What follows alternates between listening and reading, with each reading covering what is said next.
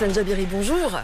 Florence. Alors un feuilleton, mais oui, c'est ce feuilleton qui se joue autour de la demi-finale retour Zamalek Rajab, bien sûr, vous en parlez ce matin. بالفعل الترقب هو سيد القرار وسيد الموقف في القرار النهائي من الاتحاد الإفريقي بخصوص مباراة الرجاء الرياضي ضد الزمالك المصري برسم إياب نصف نهائي دوري أبطال إفريقيا المقرر مبدئيا السبت القادم ففي انتظار التأكيد رسميا يتجه الاتحاد الإفريقي لكرة القدم لتأجيل هذا اللقاء أسبوعا واحدا بسبب إصابة ثمانية من لاعبي الرجاء الرياضي بفيروس كورونا.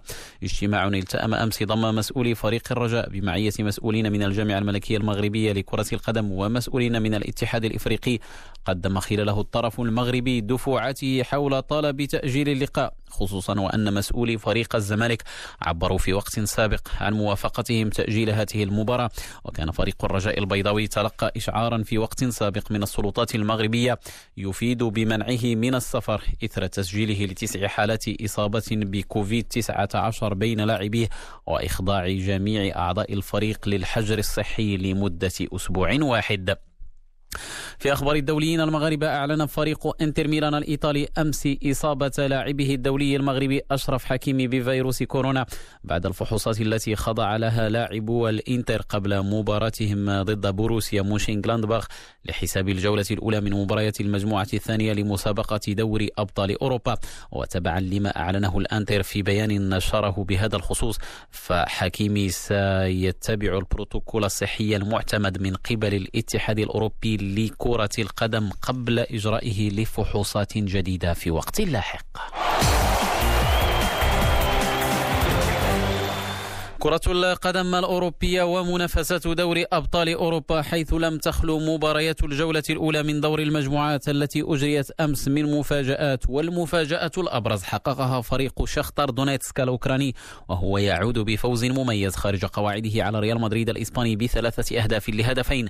تقدم الفريق الأوكراني بثلاثة أهداف كاملة في الشوط الأول لكن سعي الفريق الملكي للتعديل على الأقل لم يكتب له أن يكتمل فسجل هدفين فقط في الشوط الشوط الثاني. ما جعله يتلقى الهزيمة الثانية تواليا له في أربعة أيام بعد هزيمته في الدوري أمام قادش في الليغا.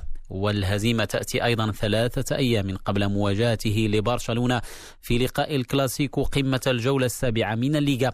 عدا ذلك جاءت نتائج باقي النتائج أو جاءت مباريات سهرة أمس في نتائجها منطقية إلى حد كبير. حامل اللقب بايرن ميونخ الألماني حسم القمة أمام ضيفه أتلتيكو مدريد الإسباني برباعية نظيفة وتصدر المجموعة الأولى التي انتهت مباراتها الأخرى بتعادل سالزبورغ النمساوي. ولوكوموتيف موسكو موسكو الروسي بهدفين لمثلهما.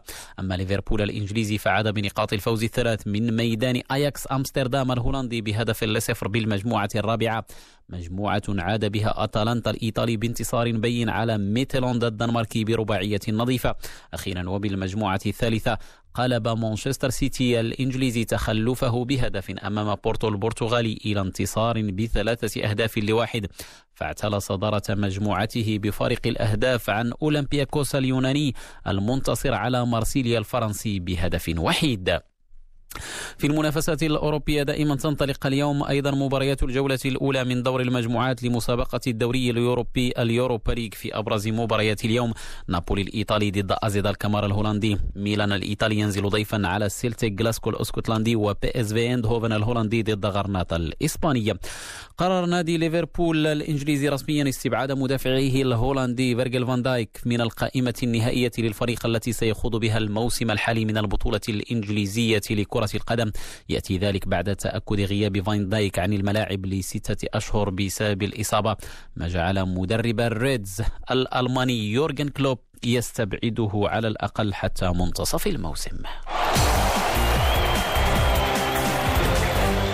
نختم هذا الموعد من الولايات المتحدة الأمريكية برياضة الجولف على مسالك Sherwood Country Club بلوس أنجلوس بولاية كاليفورنيا. تنطلق اليوم منافسات بطولة زوزو championship أحد بطولات رابطة المحترفين الأمريكية PGA بطولة يصل مجموع جوائزها إلى ثمانية ملايين دولار وتتركز خلالها الأنظار على النجم الأمريكي تايجر وودز حامل اللقب الذي يطمح لتأكيد جاهزيته لبطولة أوغوستا التي تجرى بعد ثلاثة أسابيع من الآن. وفضلا عن وودز تشهد البطولة مشاركة 16 لاعبا من بين العشرين الأوائل في التصنيف العالمي فيما تشهد غياب المصنف أول عالميا داستن جونسون بسبب إصابته بفيروس كورونا. لذلك مستمعين نضع نقطة نهاية صباح الرياضة أشكركم على طيب الإصغاء والمتابعة.